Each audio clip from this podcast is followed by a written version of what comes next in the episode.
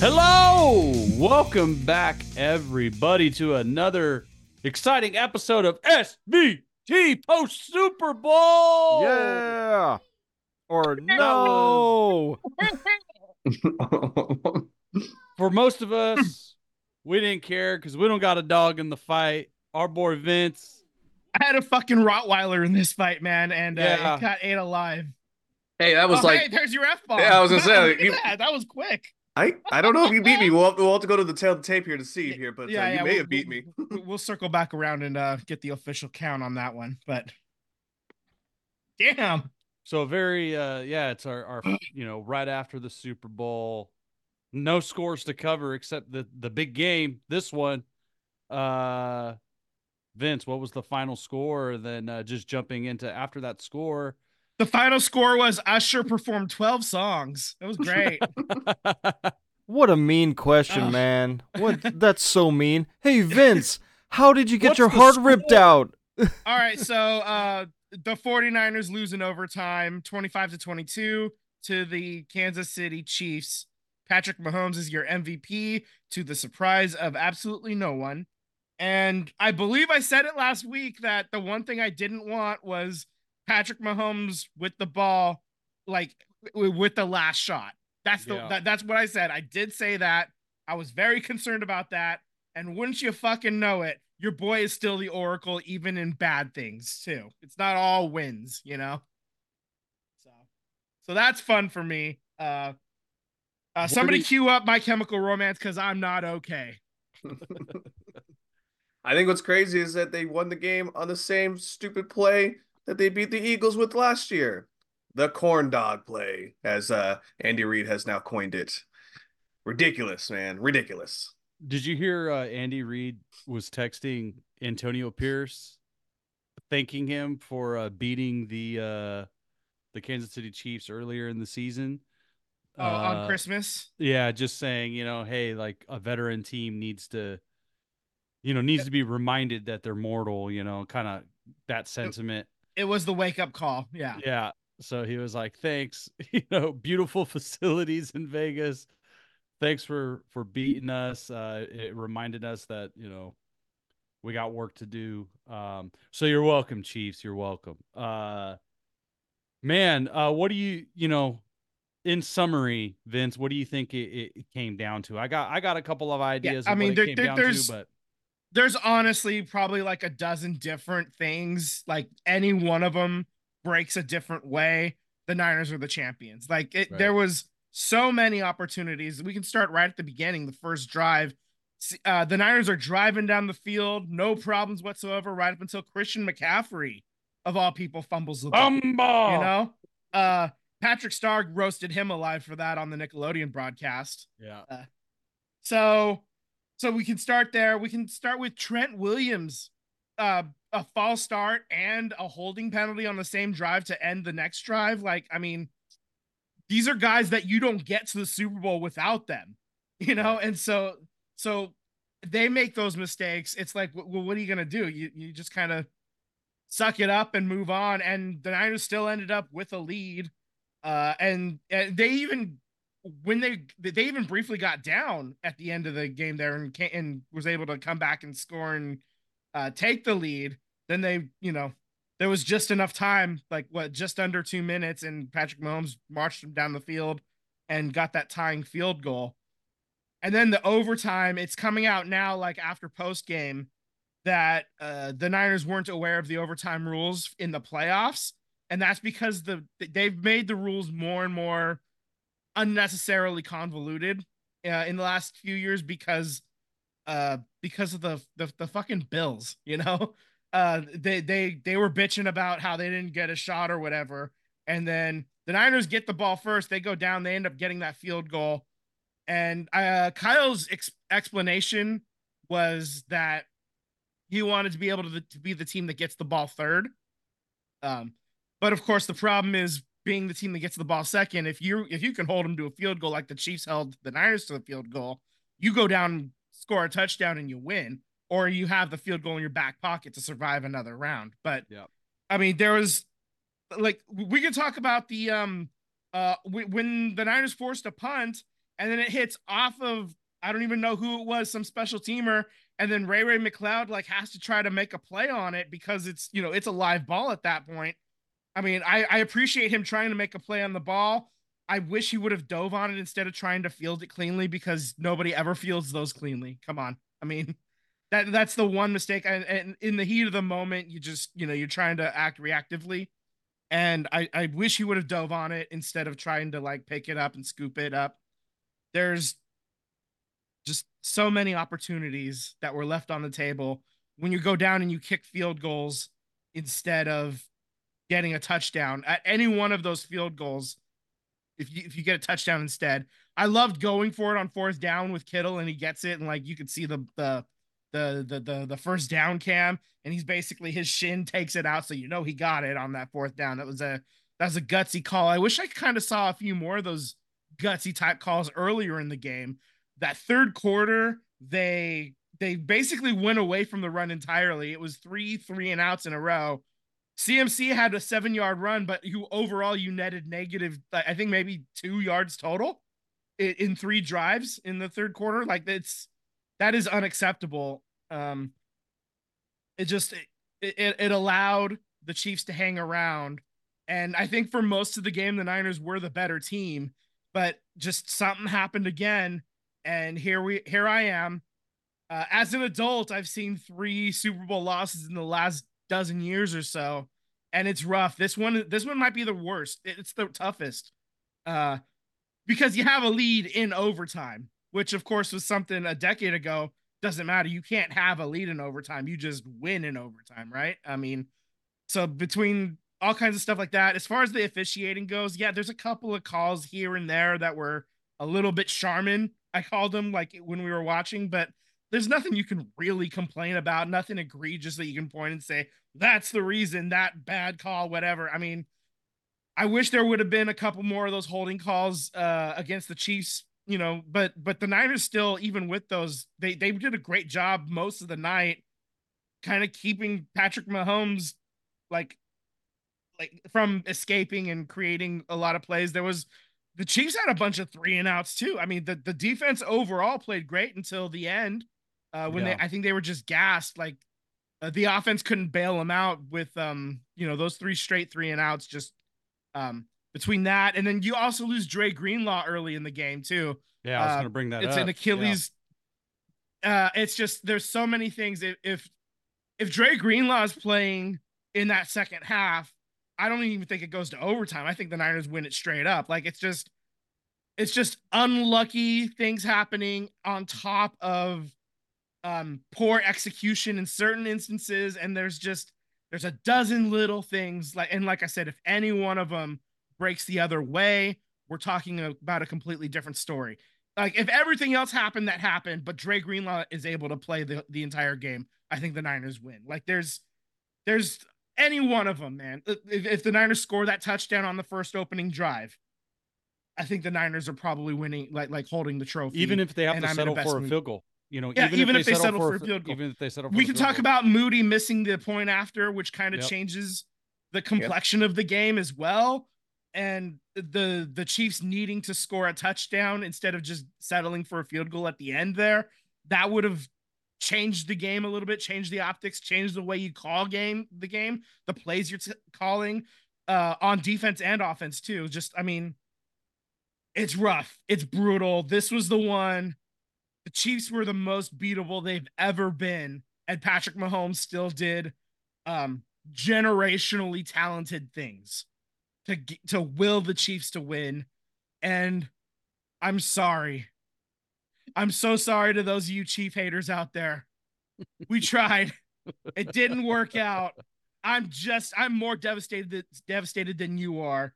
Um, I'm real glad I'm a Warriors fan too, because if it wasn't for the Warriors, I don't have a single championship since I was eight years old with the uh with the Niners winning the last Super Bowl 29 years ago.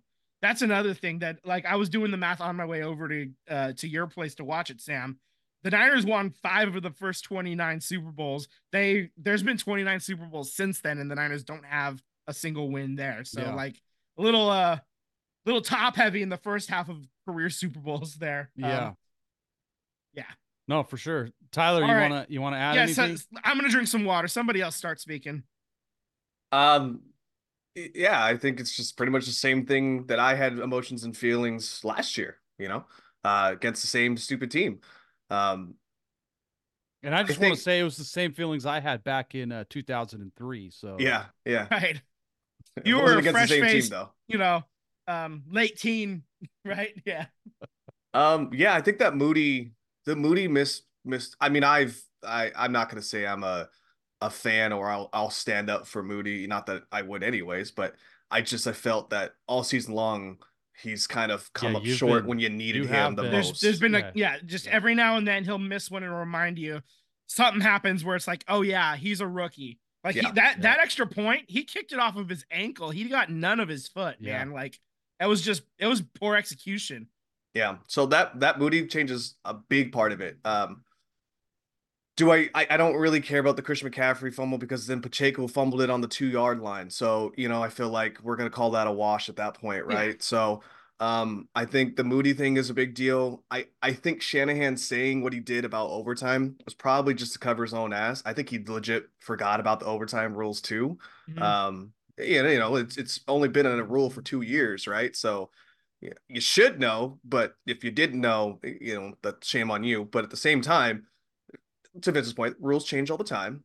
But if it were me and that was the rule in place, you're kicking the ball, you knew Andy Reid was licking his chops, like, oh, this guy is really gonna go for the receiving. Like I get to the chessboard is set up for me now to figure out if I want to tie this game or win this game. So um that's probably the two biggest mistakes I would I would probably say is that kick and then the overtime. Um, other than that, I mean, it was a I think it was a great officiated game. I mean, both sides had penalties called against them. Nothing was super egregious, so you're like, wow, that shouldn't be a. pe-" I mean, some of them were like, wow, that's not a penalty, but it was for both sides too. You know, Exactly. so Yeah. Yeah. It was a fair. It, it, it was called equally fair. That- yes, That, I mean, I agree. and they, they were letting them play a little bit too. Yeah. Like um, Yep. at, at least on the uh, as far as pass interference goes, like Yeah. uh, both sides were getting away with a little bit more than uh than I would have liked. Uh, Yeah, Right. and I think gr- losing Greenlaw that's a big blow, and on a freak accident. I mean, he was excited for his guys to to to get a stop, and he got to go out there and and you know popped his Achilles. So maybe that's a factor because you lose this morale support of like, oh man, one of our best players is on defense has gone down, right? So maybe that is a, a factor in their head. Um, if you're gonna point to three key things, that'd probably be my third key factor, but biggest being that kick and then the overtime decision to to receive the ball instead of kicking it. yeah, you're you're talking about two thirds of the game without um without Dre Greenlaw, and that's that's rough. So yeah, it's Yeah. it is what it is. And yeah, you, you got to think Dre Greenlaw's going to make a play or here or there, stop it, you know, uh, Mhm. stop a first down. being able to like um play, Yeah, you know, like just- like uh shadow Patrick Mahomes if he like ma- escapes like that that 20 yard run that he had um uh, Dre Greenlaw stops that for like 4 yards or something like that, you know. exactly, exactly. Yeah, I I mean, you know, Little we- things like that. we were watching a little bit of the post game on uh the 49ers station and Whitner was kind of talking about how how it changed, you know, the um the the linebacker schemes, you know, and who's covering who and what Dre Greenlaw does. So it definitely disrupted what the 49ers wanted to do on defense. For the most part, they they recovered and played pretty well. Uh, but Greenlaw definitely would have, you know, made it a little bit tougher. I think it does uh, you know, the the extra point kick in a regular season game, you're probably not really worried about it, right? Um, but it seems like when you miss a, a easy kick, I'll say, uh, uh, extra point, it's always going to bite you in the ass in the playoffs. Or My or rule is anything any kick under 40 yards uh, should be makeable by anybody at the NFL level. And those Right. extra points, they're, they you take them at 33 yards basically Right. every time. So so every extra point is makeable as far as I'm concerned. And yeah, that's that's that's an emotional dagger at least yeah, uh, if it's And not the, a real um, dagger.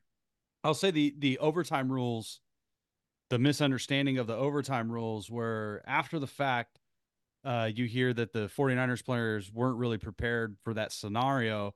And then you hear Kansas City that pretty much all year they've been dedicating time talking about playoff rules and the differences in playoff rules. And Andy Reid, since the playoffs started, they've been running drills for playoffs and developing plans what they were going to do and every scenario was covered. And they Yeah. said that if the 49ers scored a touchdown, they knew they had the rebuttal and they were going to their goal was to march back down the field, get a touchdown and go for two and you know, so, so they they weren't going to even they weren't going to even attempt the 49 allow the 49ers to attempt a third uh possession, you know, um of the game. Um and that just kind of feeds into, you know, what we hear about Andy Reid.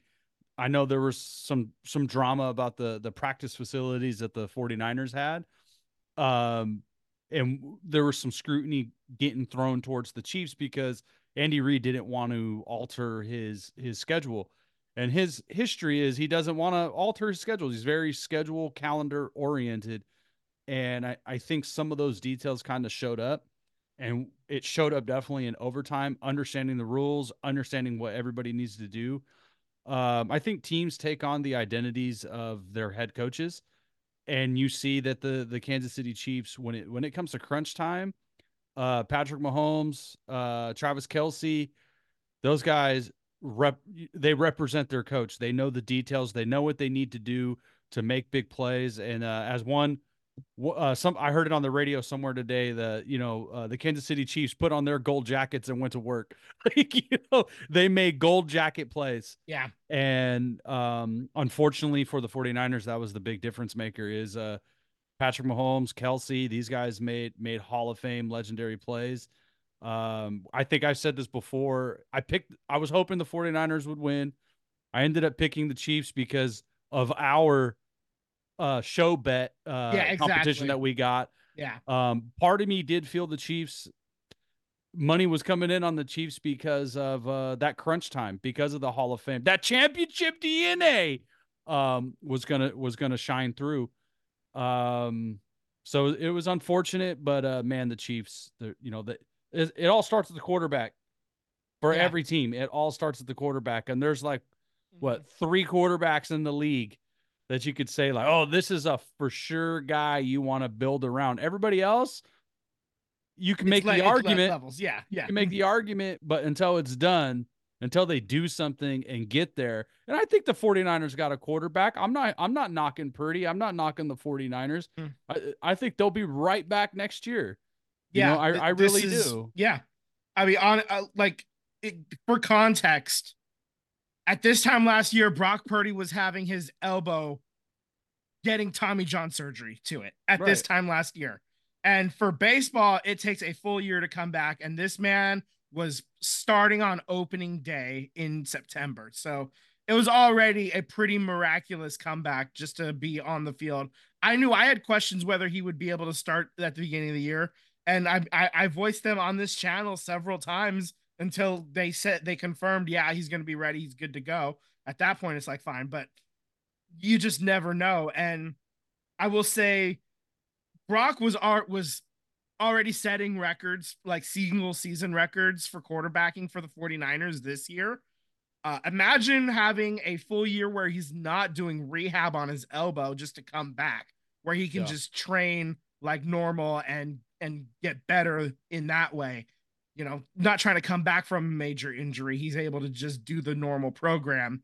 And I think I think next year we can't we might see something um Drew Brees esque out of Right. Brock Purdy next year. That's my know- early hot take. It was unfortunate that uh you, you know, Brock Purdy had an opportunity to win the game, but that blown offensive coverage, uh was it what's the right guard? Brunskill? Uh uh uh yeah, yeah. Brunskill missed that coverage, which Mhm. allowed the the Chiefs Yeah, to Chris run right Jones up the, blew it up. blew blew right past him, and Purdy Brock had had two it. guys open, but two he guys had- open on that play. But he had Aiyuk dead yeah, center. Aiyuk Dead dead center. center. in the back, and then he That ended was- up going with Jauan. He just he couldn't plant and deliver to Right. Jauan. He couldn't step chose. into the throw. but, he couldn't yeah. step up and, and, and deliver the ball um, accurately, like we've come to to expect from him. Mm-hmm. Uh, but the game was there. You know, there was opportunities there. Um, it's sad for the 49ers, but uh, but I, I think the you know the Purdy is on his rookie deal. He's not making a whole lot of money. So you're gonna you're gonna be able to retain some of your talent and probably add some talent. And it seems like the 49ers are doing pretty good in their draft. So hopefully that continues. I think they're right back there. Um, we talked about the Eagles are probably going to be right back there. I think they hired the Eagles hired uh, really good coordinators, so I think they're going to be right back in it. Uh, as long as the Chiefs have Mahomes and Andy Reid and Kelce, um, you know they're going to be in it. Um, And all of them are coming back too. Nobody's Yeah. retiring. so Yeah, that so- that's a good point, Sam. Is that Purdy was drafted where he was? That this is essentially for a comparison. This is your Steph Curry moment. That you've got a guy who's not going to be requiring a lot of money because of where he was drafted. exactly. You definitely have a lot of more money to be able to spend on ways to build your team and talent wise. So I think I do expect him to be back as well. offensively, the number one to me, the number one thing that the 49ers need, they need a wide receiver that bl- can blow the top off. You Yep. know, they Yeah. got they got really good wide receivers that can catch the ball and get physical, you know, uh, the Yak brothers and all of that stuff. They need a guy that can go deep, that could that could get that could just blow past everybody Yeah. when when that time comes that you need it. You know, Yeah, so- uh, my dad in the chat saying he would like to see the Niners spend uh, some money on uh, offensive line besides Trent Williams. 100% agree. Um, uh, really improving that, having somebody who's a dog besides Trent, uh, that would be that that would be nice. You know, uh, Yeah. that that would help a lot, and maybe that play doesn't get blown up. You know, maybe then maybe Brock is able to see, oh, Brandon Aiyuk is wide fucking open. He got schemed open real well. He made a nice move, and uh, there's th- there's the game right there. You know, that's a touchdown, and then the Chiefs have to play that entire their their side of it completely differently. absolutely. So, we'll All right, see. any uh you guys got anything else for the 49ers Super Bowl?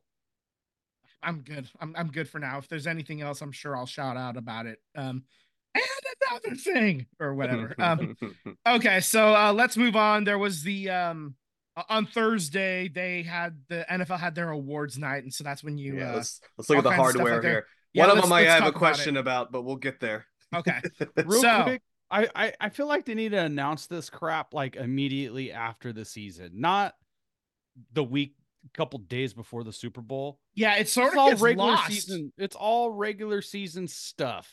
Yeah, I mean, at at, they they used to like kind of trickle this stuff out, like you know one one a day for like a week during the divisional round of the playoffs or whatever, um, tally the votes and everything. But yeah, like like I, they they started doing this like honors thing, this um this award show type thing because um the NHL actually started doing it and they saw some success. So the NFL's like, oh, that's a cool idea. We'll do it. We'll take that and then just make it way better than what the NHL does. So um, so there we are. That's how that Yeah. happened. All right, so Oh. let's oh go ahead. Also, when they announced I would uh Patrick Mahomes as the MVP, I felt like that went completely under the radar. Like I didn't even know they had. I didn't even that. notice it. I didn't know it either. Yeah, yeah. Um, I, we we assumed it, but I didn't know it. The only time that I it was like the Super Bowl trophy was there. Patrick Mahomes thanked a couple of people, and then the, but it was the Super Bowl trophy. I didn't even see the MVP trophy yeah, or, yeah. Or anything. It was just over. Yeah. Yeah. so Yeah. All right. So uh Hall of Fame enshrinement, Julius Peppers, Andre Johnson, Dwight Freeney, Patrick Willis, and Devin Hester are elected to the Pro Football Hall of Fame. The senior committee selected uh Randy Gradishar and Steve McMichael. Uh, all very worthy uh people to go in go in. Patrick Willis, uh obviously the uh, uh 49er he, for his entire career. He would have gone in on the fir- this was the third ballot he would have gone in first ballot if he played three more years. Uh, he chose to walk away after eight, like right in the middle of his prime. But uh, his uh, he was starting to have problems with his feet, and so he decided to walk out on top. You know, instead of uh, literally, Unintended. literally. mhm. He Um, uh, Andre Johnson is my uh my first ballot Hall of Famer simply for his awesome fight with Cortland Finnegan, if you guys remember that one. Cortland Finnegan was on the Titans at the, at that Yeah. point, right? Yeah, they, they yeah Where they ripped each other's helmets off and Yeah. actually started throwing blows. Oh, it was great. yeah That was a top 10, even if uh, ESPN didn't want to make it a top 10. right. Yeah, for reasons. Okay. Um, so Devin Hester. Yeah, Yeah. Devin Hester. That's the one. Um, that that's the one. I was like, uh, I don't. I mean, uh, like he's the greatest punt returner in the history of the NFL. Let's get that out of the way. That being said, I don't know that punt returning should qual like the, the, the everything else that he did in his career besides punt returning was not Hall of Fame worthy to me. To And, me, yeah, I don't know, it's kind of tough. Like, I, Yeah, how yeah, much me, impact do- does he really have? Like, he scored 18 touchdowns. Uh, every kicker that plays 10 years has more points, to- total points scored than he does. Like, he's like even five years really for a lot of those guys. yeah, if you're gonna have specialty guys getting in for these types of things, then you know, our assistant coaches and coordinators are they getting in? Yeah. You know, like I mean, I- I, I I, don't don't know know- whether don't they know- should or shouldn't, you know, but it's a good question to ask. Like, because like, I don't know, I don't know of any where's coaches the that got in that that got in as a a career defensive coordinator, a career offensive coordinator, because yeah, yeah we were Vic Fangio's not getting in, you know. we were talking uh, about this last night. I think you may have already left Vince, but we were talking about um uh the Chiefs uh defensive coordinator Spagnuolo and you look at the defenses he put together as a coordinator and and the amount of rings he has now as a DC and the historic run. That was like the first touchdown he allowed last night was like the first touchdown he allowed in many pla many Super Bowl quarters now Mhm. in the second half. Like so his his in-game adjustments and locking uh locking teams down in the second half, he's on a historic run. Would would a coordinator get in? You know, so if we're allowing specialty guys to get in, why not other other roles uh part of the franchise is, is my question. Um I don't know. I mean, congrats to Devin Hester. I'm not here to, you know, yeah, no, what he did for the like for that position, that's the greatest all time like Right. you know returner. I don't think anybody's pushing back on that. Uh, Right. It's it, it- it's literally just how much of an effect does that part of the game really have, and um everything. Like I said, everything else. They tried him at wide receiver. They tried him at cornerback, and didn't work. None of it yeah, worked. he, he was not a Hall of Famer at those positions. I will say that. Um, but yeah, he, he definitely for like it, the, Bears were in the Super Bowl because of him. Like he, they, it wasn't because of Rex Grossman. I will say that. Uh, Right. so you know, I mean, it, it- it's kind of a borderline question mark thing. I didn't. I, I wouldn't have put him in. I would have put, voted for a couple of other guys that didn't get in instead. But obviously, I don't have a vote, so all we can do is just like sit here and uh, say, you know, just talk about it. yeah. All right, so let's see what other awards do we have. We have Christian McCaffrey winning uh, Offensive Player of the Year. That's uh, comes as a surprise to no one. Uh, he very Here's my well here's my controversial one here.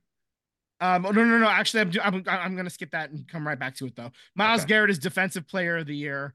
Um, uh, another guy that's uh, well worth it. I think he. I don't think he should have won that, to be honest with you. You don't. Who, um, who should have won it instead? Uh it should have been the Steelers. Uh, oh, T.J. Watt. Should have been him. I think. I I I. I I honestly like like the counting stats were a little bit higher with TJ Watt. I He I led the league in sacks until Yeah, he got but- hurt. I'm I'm not I'm not upset about it. I think Myles uh, Myles Garrett's a quality player. So uh here we are. Here's here it is. Joe Flacco is your comeback player of the year. Should not have been. Uh, Should uh not have I, been. I guess the league determined that coming back from playing with the Jets is equal to coming back from being dead. Yeah, So, uh, should have been Damar Hamlin. Hamlin should uh, have been the comeback player of the year. He that is the most literal sense of the award. Yeah, well, I mean, yeah, yeah, he, Well, he I- I- went I full think- I Jesus think- on him, but I think you got to define like what does it mean to come back? Like Mhm. Damar Hamlin came back and earned a roster spot and is alive, you Mhm. know. Uh, but then there was other players that overcame, you know, injuries and came back a- and overcoming contributed to their sucking team. and playing for the Jets. You know, where what's his name uh flacco said it kind of you know, he said it himself he goes well i kind of just came back off from off the couch you know Right. like i just came back and into the league because i was sitting on the couch so i don't really know if he's comeback player of the year i think that, you know the the definition of what does it mean of coming back is eye of the beholder i guess you can say Yeah. All right. So Lamar Jackson is your MVP. I think everybody kind of knew that that's what was going to happen. Uh, In terms of the counting stats, his numbers are a lot lower than a bunch of other people who were uh, MVP, but that's that's neither here nor there. He's definitely a worthy uh, recipient, and that's now two for him. And everybody else that has two MVPs is either already in or will be in the Hall of Fame uh, when their time comes. So got it. I think I think he's a first ballot if he gets that one ring. if he gets one ring, it's a first ballot. I Yeah. think so. Um, uh, he, he he may have to wait around um if he doesn't, and also he just needs to uh keep piling up the stats. Yep. Um. Uh. Yeah. So. All right. Uh. Moving on. C.J. Stroud and Will Anderson, both of the Texans, are your offensive and defensive rookies of the year, and like I They should have got coach of the year. yeah, I, I agree. like, they should have they should have had the sweep there. Uh, Kevin Stefanski gets coach of the year. It sh- it should have been DeMeco Ryans uh, as well, but I guess they they wanted to spread out the awards a little bit. That's your um, tinfoil hat uh, conspiracy theory there. And your your Walter Payton Man of the Year. Here's your Steelers. It's uh, Cam Heyward, the defensive tackle. And I mean, like all, all these guys, like like everybody, every team gets somebody nominated uh, for Walter Payton Man of the Year, and uh, every single one of these guys do a lot of work in the community, and they they, they in you know uh, they do a lot of great stuff, and I, I have no qualms with whoever they choose to win it because it's always somebody who's doing a lot of good. So Yeah, how do you argue? Well, yeah, I'm not this yeah, guy fundraised more Yeah. money for more Right. hospitals, or yeah, yeah, yeah. kissed more sick What's- children's foreheads, or something. Yeah, I know, you right? know, like come on, like how do yeah, you? he visited three do you- cancer wards as opposed to two or whatever by the other guy. Yeah, yeah, there- there's no way to quantify that, so I don't have a problem. I'll, I'll never argue anybody winning Man of the Year. Just uh, off the Payton Man of cuff, something that I, I um, you know, the Super Bowl trophy is the Vince Lombardi Trophy, Correct. right? Um, don't you feel like it should just be named the Bill Belichick Trophy? Like, I feel like it should be like whatever coach has the most Super Bowls, just name it that. And then if somebody comes along and beats Bill Belichick's record of of coaching Super Bowls, then it gets renamed because it's hard for like I, I get the love and the the romance of Vince Lombardi. Um but I but I think he's been surpassed probably by a few coaches. Uh I mean Bill Belichick, uh Bill Walsh, uh any coach named Bill.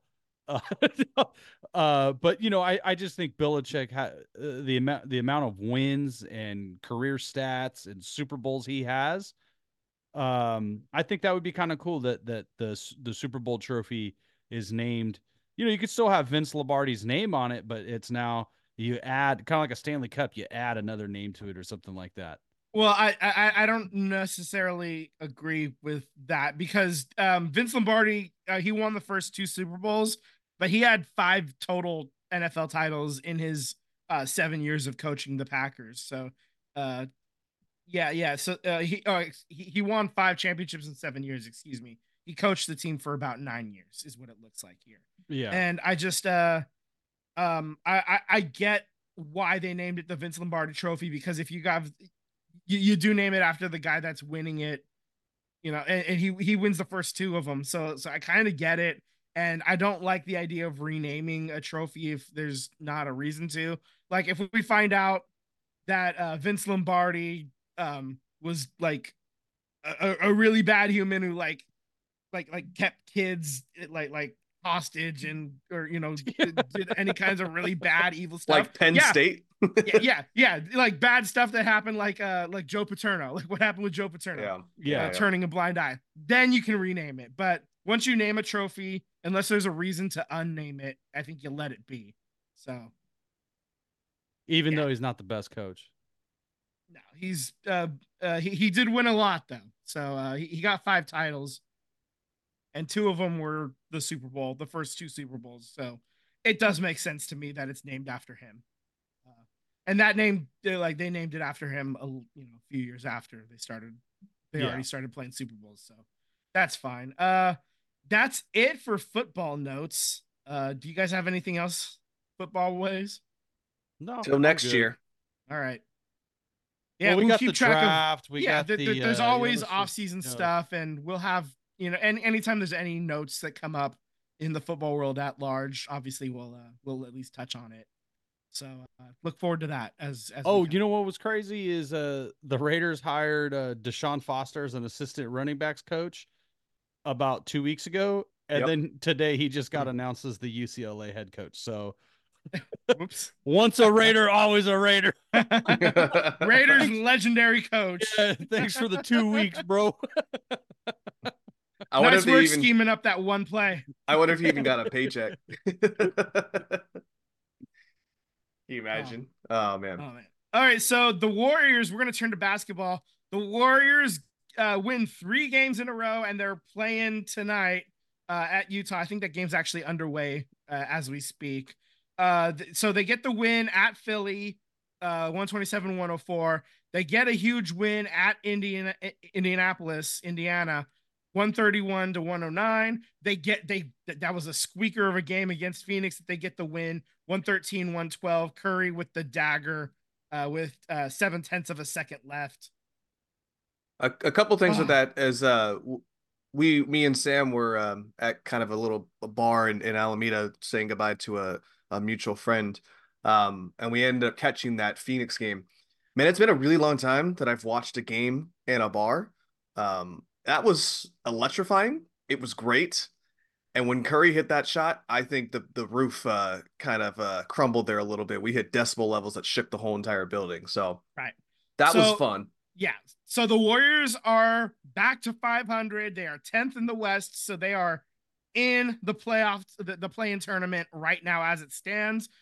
We we talked about it even last week. Like get to 500, and now let's talk playoffs. So they're back at 500. They're playing Utah tonight. Let's start talking like like what else can they do? They ended up not doing anything really major at the trade deadline. They send um who was it Corey Joseph? He, he got sent to uh, Indiana and then they immediately like cut him. So uh we'll it was a it was a it was a money move to to Yeah. clear the books and clear any kind of uh salary cap issues that you may have going into next season.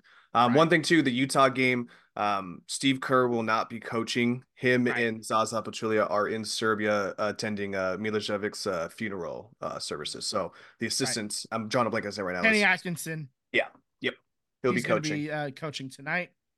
Uh, so other games coming up this week: Wednesday versus the Clippers.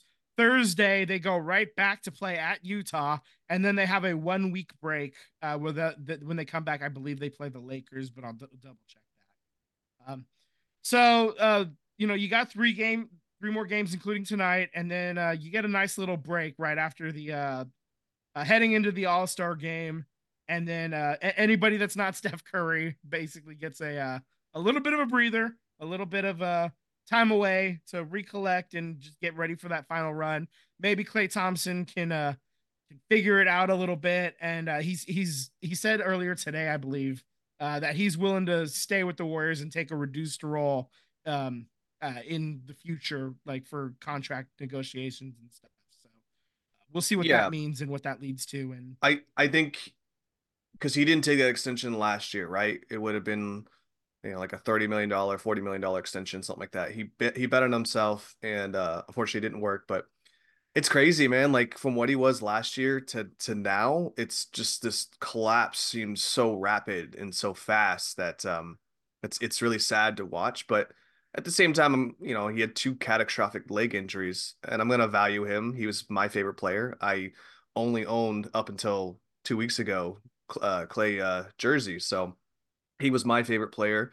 Um, you know, I it's crazy that we got to watch a whole entire career of someone at their peaks and now going to towards the tail end of their career. But I'll remember, you know, the the game he had against the Kings with the eleven dribbles and you know the coming 60 back points in three quarters or whatever it was. Yeah. yeah, and then coming back after those two leg injuries and getting the dunk uh, against Cleveland, um, just just the amount of highs that we had, you know, with this team, and now we're starting to see, you know, maybe not with Curry, but the rest of it is getting towards the tail end of their careers for the most part. So, um, but I like the new guards. I like what we have going forward. Um, I think uh, TJD is great. Uh, I'm really liking the uh, Kuminga's growth here. So hopefully we can get the other kids to step up. Pods has been amazing as far as a rookie goes. Leads all of NBA in charges. So for Yeah. a rookie and a point not, guard. not afraid to put his body on the line. You know. Yeah, so I'm I'm really looking forward to to the next coming of years. I've I think we've always said what is the Warriors going to look like when you know the big three step down, and I and I think the future's bright with this team. So let's uh, focus on the rest of the season. Season, get into a playoff tournament, maybe uh maybe even become a uh, a six seed, and uh maybe we don't even have to play in the playing tournament. We'll see. Yeah. So uh there's there's some work to do. Uh but we got the All-Star break coming up. So it's a nice time to reset, I guess. Yep. Um it, it was a little weird that the uh the All-Star break came uh after the trade deadline to me. I always like like that feels I always yeah, I always that feels like weird. that. The the All-Star game was like maybe 2 weeks later than it should Mm-hmm. be. Um I- they're trying to avoid the Super Bowl because the NFL added that extra game that pushed their schedule back an extra week and that's um, everybody doesn't want to mess with the Super Bowl because that's a ratings disaster to try to put anything up of importance because nobody's going to choose this the um nobody's choosing the NBA All Star Game over the Super Bowl Unless you know? were peak Walking Dead. yeah i- unless you're Aisha Curry you're not uh yeah. you're, you're you're not picking that you know it's it's like yeah so so we don't want to deal with that and that's that's great that they decided to move it but i wish they would have moved it before It instead could just lead to some awkwardness, especially in the All Star game. Imagine playing for a team on the West and then you got traded to a team on the East, and but you were you became an All Star with the team that was on the West. You know what I mean? Like it could lead Yeah. to some awkwardness. I, I think, mean, we, so. we've seen we've seen situations like that here and there. Like uh, Jeff Samardzija in 2014, uh, he was an NL All Star, but he was traded to the A's by the time the All Star game actually came around. yeah, Yeah. So, so you know, like little weird things like that happen sometimes. Uh, uh, one more note on basketball: the in-season tournament has been renamed the Emirates NBA Cup, and that's after they land a sponsorship deal with the United Arab Emirates-based airline company. So, uh, Emirates already like sponsors a lot of major stuff uh, in sports all around the world, and the NBA is getting that money, their uh, their hands on that sweet, sweet um, UAE money. I still say you want to make this in season tournament better. Allow other countries to participate. Like allow some Euro teams to participate. The only thing is I- that I don't it's, it's- going to be a it's logistic nightmare, but It, well, that's part of the problem. Like right But- now, this is only the sec. Like they only did it one year so I know. far. So I know. I'm just saying you want to make it more interesting. Allow other countries to, Let, to let's participate. let, let's let's settle down and get get this worked out first. Like the first season of it was fine, and um uh the teams The actually Lakers held care. their banner. Yeah, that's right. Uh, we'll and we'll see we'll see what the players do in year two of this tournament to see if it actually has legs. You know. Um, but so far the reports were good this first year. I don't know how much people will care going forward. We'll see. I don't know that I'm necessarily one of them that gives a damn, but um, other people, give a crap. yeah, other people did. Uh, apparently, I guess ratings were up for those games. The courts got some clean little uh fun designs on them. Yeah. So people at least tuned in for those. Uh, I was watching anyway, so whether the Warriors were playing or not in the end season tournament, I was going to be watching the Warriors games for it anyway. So that didn't affect my viewership. Um, it didn't make me start watching, you know, but whatever. Okay. Any other notes on basketball? Um, Go watching win it some live. games. All right. Yeah. Keep let's- let's winning. get this W, huh? All right. Um so let's turn our attention to hockey then and we have no games for the Sharks over this past week. Uh they they start playing again on Wednesday. They're still 15th in the West. Uh they don't they they're only 2 points clear of Chicago, but they lost Tomas Hertl this morning. He's um ha- he's having left knee surgery to clean up some loose cartilage. Uh, the team knew about it, uh, and he was cleared to play in the All Star game. But he's been feeling this pain on and off for you know a few months now. So he's having the surgery done now, and he's going to be out a few weeks. And maybe he's done for the season, maybe not. Um, we'll see how he reacts to the surgery afterwards. Uh, it could only be four weeks. It could be six or eight. And if it's six, and if it's eight weeks, that's basically the end of the season. So, um, and the Sharks aren't going to the playoffs. Uh, he's the top scorer for the team, and you lose your top scorer on a team that already has trouble scoring, and this is this is a recipe for disaster. So uh, we'll see how it goes. Right now, he's in year two of his eight-year contract that he signed. Uh, he has a full no movement clause through the end of next season. Uh, after that, he submits three teams, and they could accept a trade um, that he would accept a trade to. And uh, at any point, he can also um, be asked, and he said, "Yeah, I'll waive my no trade clause for that," or "No, I won't." So, so if they're looking to get some picks for him, it's not happening anytime soon. Uh, William Eklund might be able to get some uh, some extended run at center though during this time, and so we'll see how he uh, responds. And I mean, it, it, if he has some versatility, that makes it all the better. The Sharks haven't had a chance to play their full complement of centers yet for the entire year. So uh, the injury bugs are just as bad as the team is. Like they've also been injured, making matters worse. So Yep. a bad team with injuries to your top players means you got a really bad team, and that's kind of what's happened here. Uh, so kind of rough, but they do play this week. Um, they got uh, games Wednesday at Winnipeg, Thursday at Calgary, Saturday versus Columbus at home, and then Monday at home versus Vegas. So here's the question: What game are they going to win this week? What do you think? Hmm. They're gonna beat Vegas. All right, Sam. I'm putting I'm putting it down. All right. Uh The I, shocker. I think I'm going to take the easy way out and choose Columbus. Yeah, that's what I was It's thinking a too. it's a bad team. It's an East Coast team. It's an Eastern Division team. Um yeah, they're they're at the bottom of the East. Uh they're a few points clear of the Sharks though. Like they're the worst team in the East is still better than the worst three teams in the West, I think. So I'll take Calgary. All right. So everybody has a chance. Everybody's live.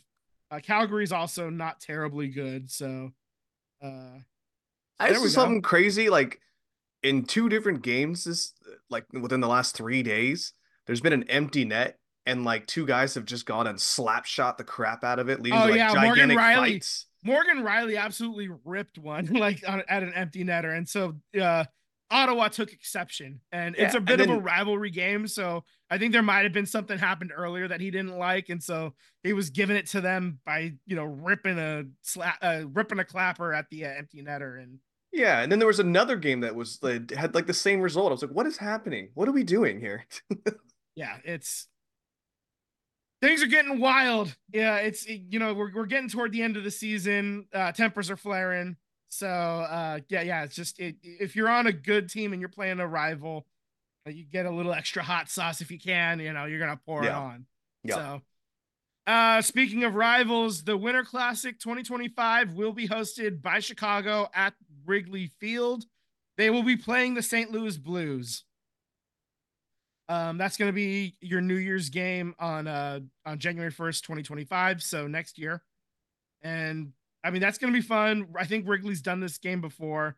Um, normally they've been host like they they were trying to host it at football stadiums a lot, but I think that they've found that baseball stadiums um for the um uh just for the number of people that you can get in there is probably a little bit better. So unless you're expect unless you're able to fill up a football stadium, it's just a lot better to have 40,000 that are into it um for the outdoor, you know, this of it all. As opposed to maybe having four, you know, 50,000 in a stadium that holds 70, you know. Didn't they do like multiple on the same day, like multiple locations? Or am I crazy? No, no, no, they didn't do that, but what they have done is had it set up like in New York. They they've had it set up for like four teams to play uh like in back-to-back nights or, you know, Oh, okay. alternating nights. So uh that's a stadium series coming up uh in a couple weeks, I think. I feel like it'd be fun if they did one on the West Coast, Midwest, and the East Coast. Everyone It would gets be a fun. chance. eh, Yeah, every market gets to watch their own Yeah, Winter Classic game, you know? I mean Chicago's probably had like four or five of these outdoor games. I know. The Sharks have had one, and Yeah. that was like 2016. And it wasn't even in Tahoe. Yeah, they, the yeah, yeah. The, the one that they did in Tahoe, it wasn't even the Sharks involved, which is bullshit. Yeah. uh, yeah. Doesn't make sense.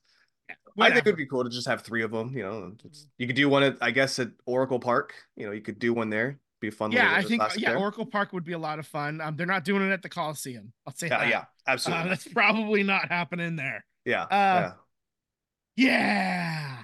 Uh um uh let's see there was one other thing that was hockey related. Uh there was something else. I I can't remember it. It's gone. Fuck. There it goes. Dynamite content, ladies and it goes. gentlemen. It's fucking See- gone. Say goodbye. Bye. There it Auf goes. Wiedersehen. All right. So I yeah, if it comes back, I'll shout it out. Um let's move on. Uh Tyler, how did Wrexham do this week? Uh, not good. They are sliding down like a, a gigantic uh, water slide here. Um, they lost again to Bradford City, 1 0. Uh, they are currently 15, 7, and 7, fifth place, still 52 points because they haven't won a game. Um, they are upcoming game. Now, this is where we're starting to make up some of these uh, waterlogged pitch games or rained out games or tournament games that led them to postpone other ones. So, Sutton United, they're playing tomorrow. Uh, Notts County, they're playing on Saturday. Um, I don't know if Notts County's rivalry feels like what it used to be, knowing that the head coach isn't really there anymore. But nonetheless, it is still the National League rival to uh, Wrexham at this time. But they got to start winning some games. I don't know what is going on. I don't. I don't really think they have anybody that's injured. Um, they didn't really make a big splash the transfer window. Uh, they did sign one right wing back, but in reality, nothing that's crazy that's going to move the needle. So, and unfortunately, there's no more transfer window. So you're just going to have to roll this out to the end here. Uh, you're in fifth place. You need to start winning some games here, otherwise you're going to be in a tournament, and you don't want to be in a tournament. Um, just just get to get to second, best you can. Just get to second. You don't have to worry about Third anything. is what they need, but yeah. Yeah, It's plus two, Shohei's there. You know you want to be a part of that, even if you're a relief pitcher for you know one or two innings. That's it's gonna probably be what he's going to be. You know, so It's gonna be fun. Yeah. Um, and then Jose Altuve signs an extension, five years, 125 million. He's gonna stay in Houston. And then we had a little bit of a bombshell during Super Bowl week in Las Vegas. The Las Vegas mayor uh, said that the A's should probably try to make it work in Oakland and that the plan doesn't make sense, which sounds really fucking familiar because Well, we've been saying that for two years on this You- show. you know what's funny is Manfred made that call, or somebody in MLB made that call and made her. Can you please walk that a- back? Yeah, walking it back, moonwalk, baby. The thing is, though, when she walked it back, all she said was, "We're excited to potentially have the A's here," and then doubled down on her original comments. If you read what she said and look up the video of what she said, she mm-hmm. said they're still excited to have ML the possibility of MLB, but then doubled down on the shenanigans and What- lack of plan. What I liked about the video was how they were able to crop out how she was holding up a newspaper with today's date on it. Right. You know? like a hostage. So Yeah. I mean, it just you know there, there there's just been so many issues with the plan to go to Las Vegas. Um, I think the the the sound of fans and citizens that I think there is a, a fandom that that wants a Las Vegas team, MLB team, and it sounds like they deserve a team. But I think the best route is expansion. Um, you know, and I think other MLB owners why would you want to sacrifice a relocation fee and at the same time losing an expansion market? Um so you're just losing some you're leaving so much money on the table. Additionally if john fisher moves there was a plan that he was going to go to sacramento. If he goes to sacramento nbc already said we're not paying you that money. You're in a you're not in the bay area market so now, they'll you're, have to now you're losing the 70 million dollars. You're going to lose that. They're not going to give you 60 they're not going to give you 50 you know? So whatever the i think a good uh, percentage difference would be look at something i know the warriors are championship right now but look at something that the the warriors are getting and what's the percentage discrepancy of what the kings get uh, because that's based on a regional market.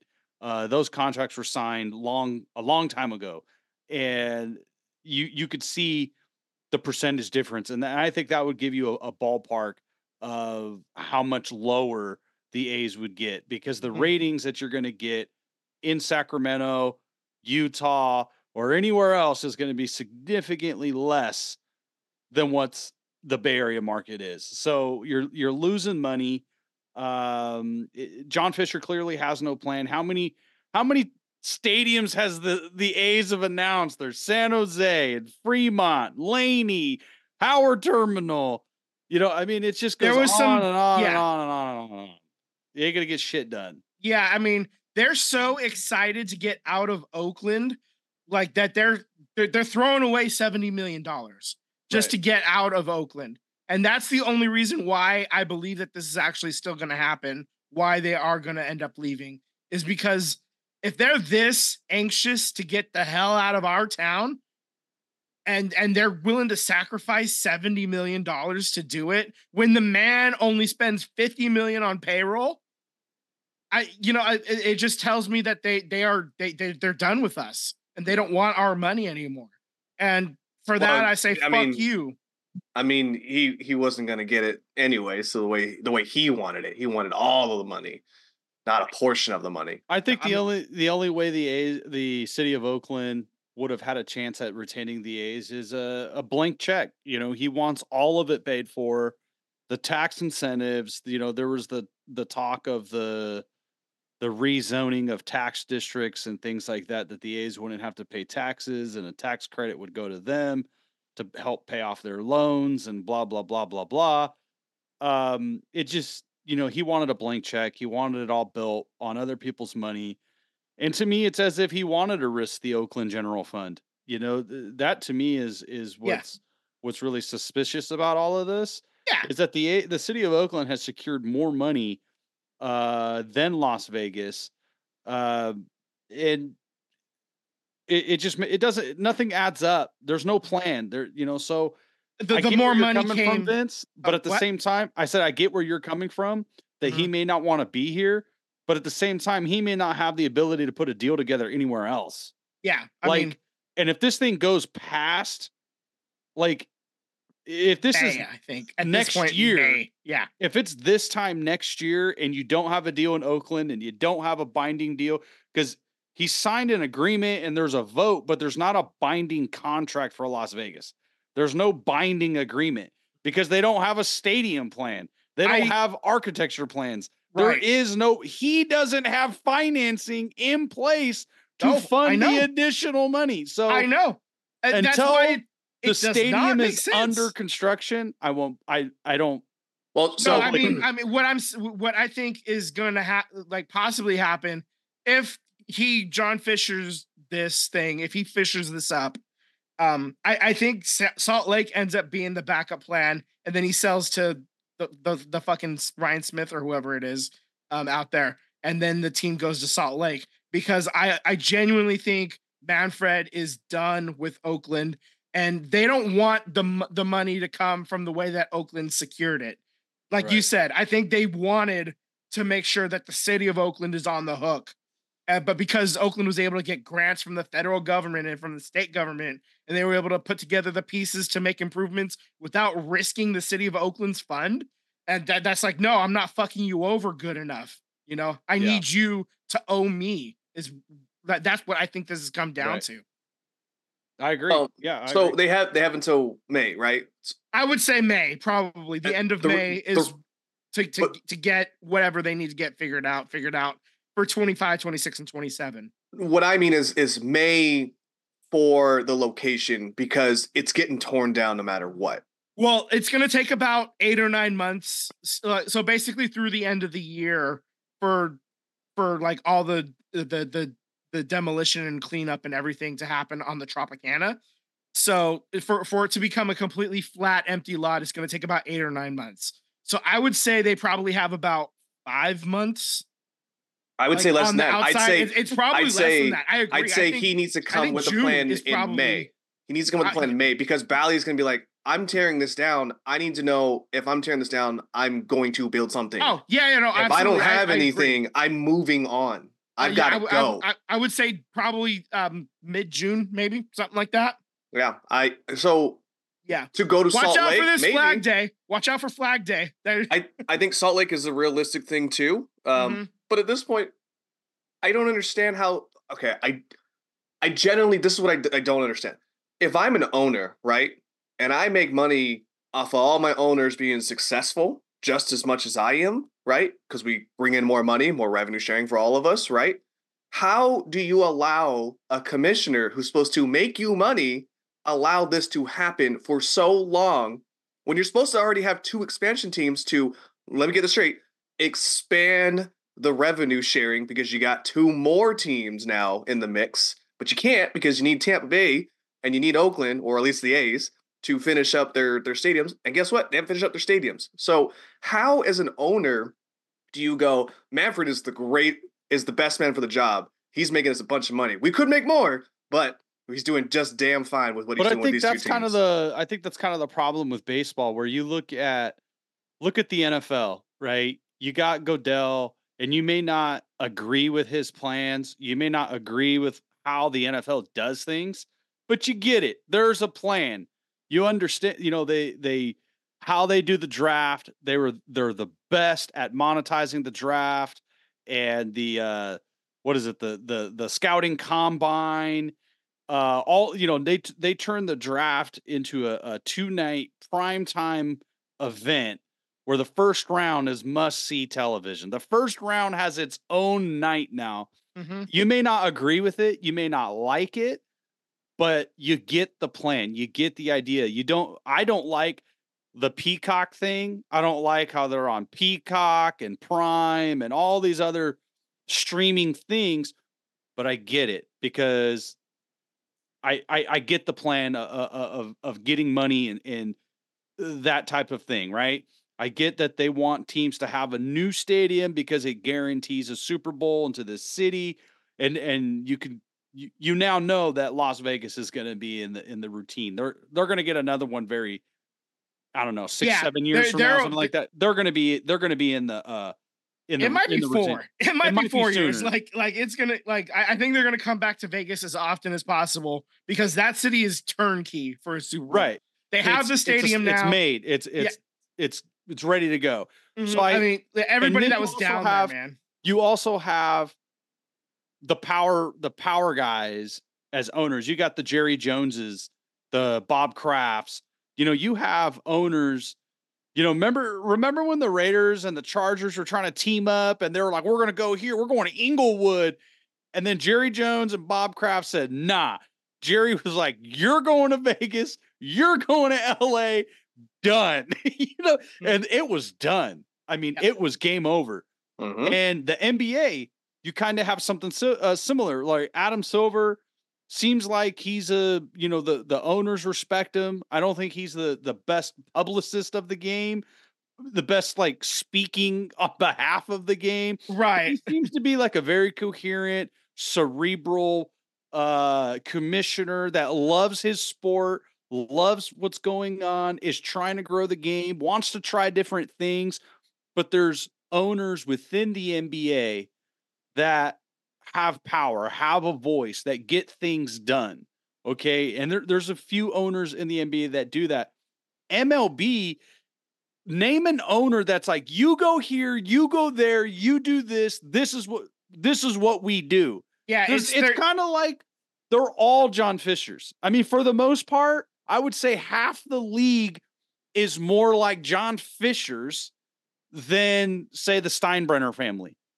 You know, the Steinbrenners, like, I don't like the Yankees because I'm not a Yankee fan, but I respect the ownership of the Yankees. I respect the ownership of the Dodgers. I even respect the ownership of, of the Padres now for for being all in, for trying to win something. I respect that, especially in a in a sport that's uncapped. It's like the softest cap in all of major sports. You can do pretty much whatever you want. Look at the Dodgers. Um, but there's no there's nobody really leading the charge of what's right for baseball, what's good for baseball. You know, Manfred came out of the analytics division. He's the one that kind of his pet project was MLB TV and MLB.com. He was the tech guy. That's what he was leading. Um, so I don't, you know, this is the same guy that said, uh, you know, the World Series trophy is a, a, piece of metal. You know, it's does he love the game? It seems like, you know, from Bud Selig to Rob Manfred, we've just had a, a slew of, of people leading baseball that don't truly love the sport or care about their communities. So I'm kind of like, this is to be expected. You know, half the league is is John Fisher's. Look at the clowns in uh, you know, thankfully they just sold but Baltimore, Pittsburgh, Uh, the, the I- Angelos family. Yeah. you know the Angelos family. You, I mean, you could go down half the league. They're looking for money from the government, subsidies. You know, Milwaukee is looking for money to to to fix up their stadium where they just had it. It's not that old, and they need Nope. they need uh you know five hundred million dollars or whatever it is to update update the stadium. You know, so you know, pay for it your damn self. I know. You You, can make five hundred million in the dead. season. you pay for it your goddamn self. Like, you know, you know, the government is not charity. You know, we're not here to give away things. You know, you put a a good product on the field and the fans will support it. The fans will buy tickets and watch you watch it on TV and buy the app and buy the merch and this and that. We'll put a damn good product on the field. Mm-hmm. You know, stop putting this dog shit loser out here. All right. And God, I'm I, so mad again. I know. Uh, every time there's a baseball note, we're like, okay, buckle up, guys, because we're gonna go on a fucking ride. You know. uh, yeah. So I, that clears up our schedule. Is there anything else sports wise we need to talk about, or uh, are we gonna start playing some pan flute music and trying to bring our uh, blood pressure down a bit? Yeah, Yeah. Move- uh, wrap it up, wrap it up. Just to Go wrap it up. Uh, Yeah. So uh, uh, Papa G says uh, every time Fisher gets to a point that his money is needed, he runs off to the next idea, and that's of course. Completely right. One million percent. Mm-hmm. Well, I'm ready to watch the Warriors and maybe not have my blood pressure go down depending on how the game goes. But right. uh, yeah. but you know, uh, maybe Yeah. I'll be relaxed for at least two two more quarters. Yeah, cru- like cruise at a 105 uh uh pulse instead of the 120 I was cruising at the entire football game yesterday. God, was it six Dr Peppers later. that's right. oh man!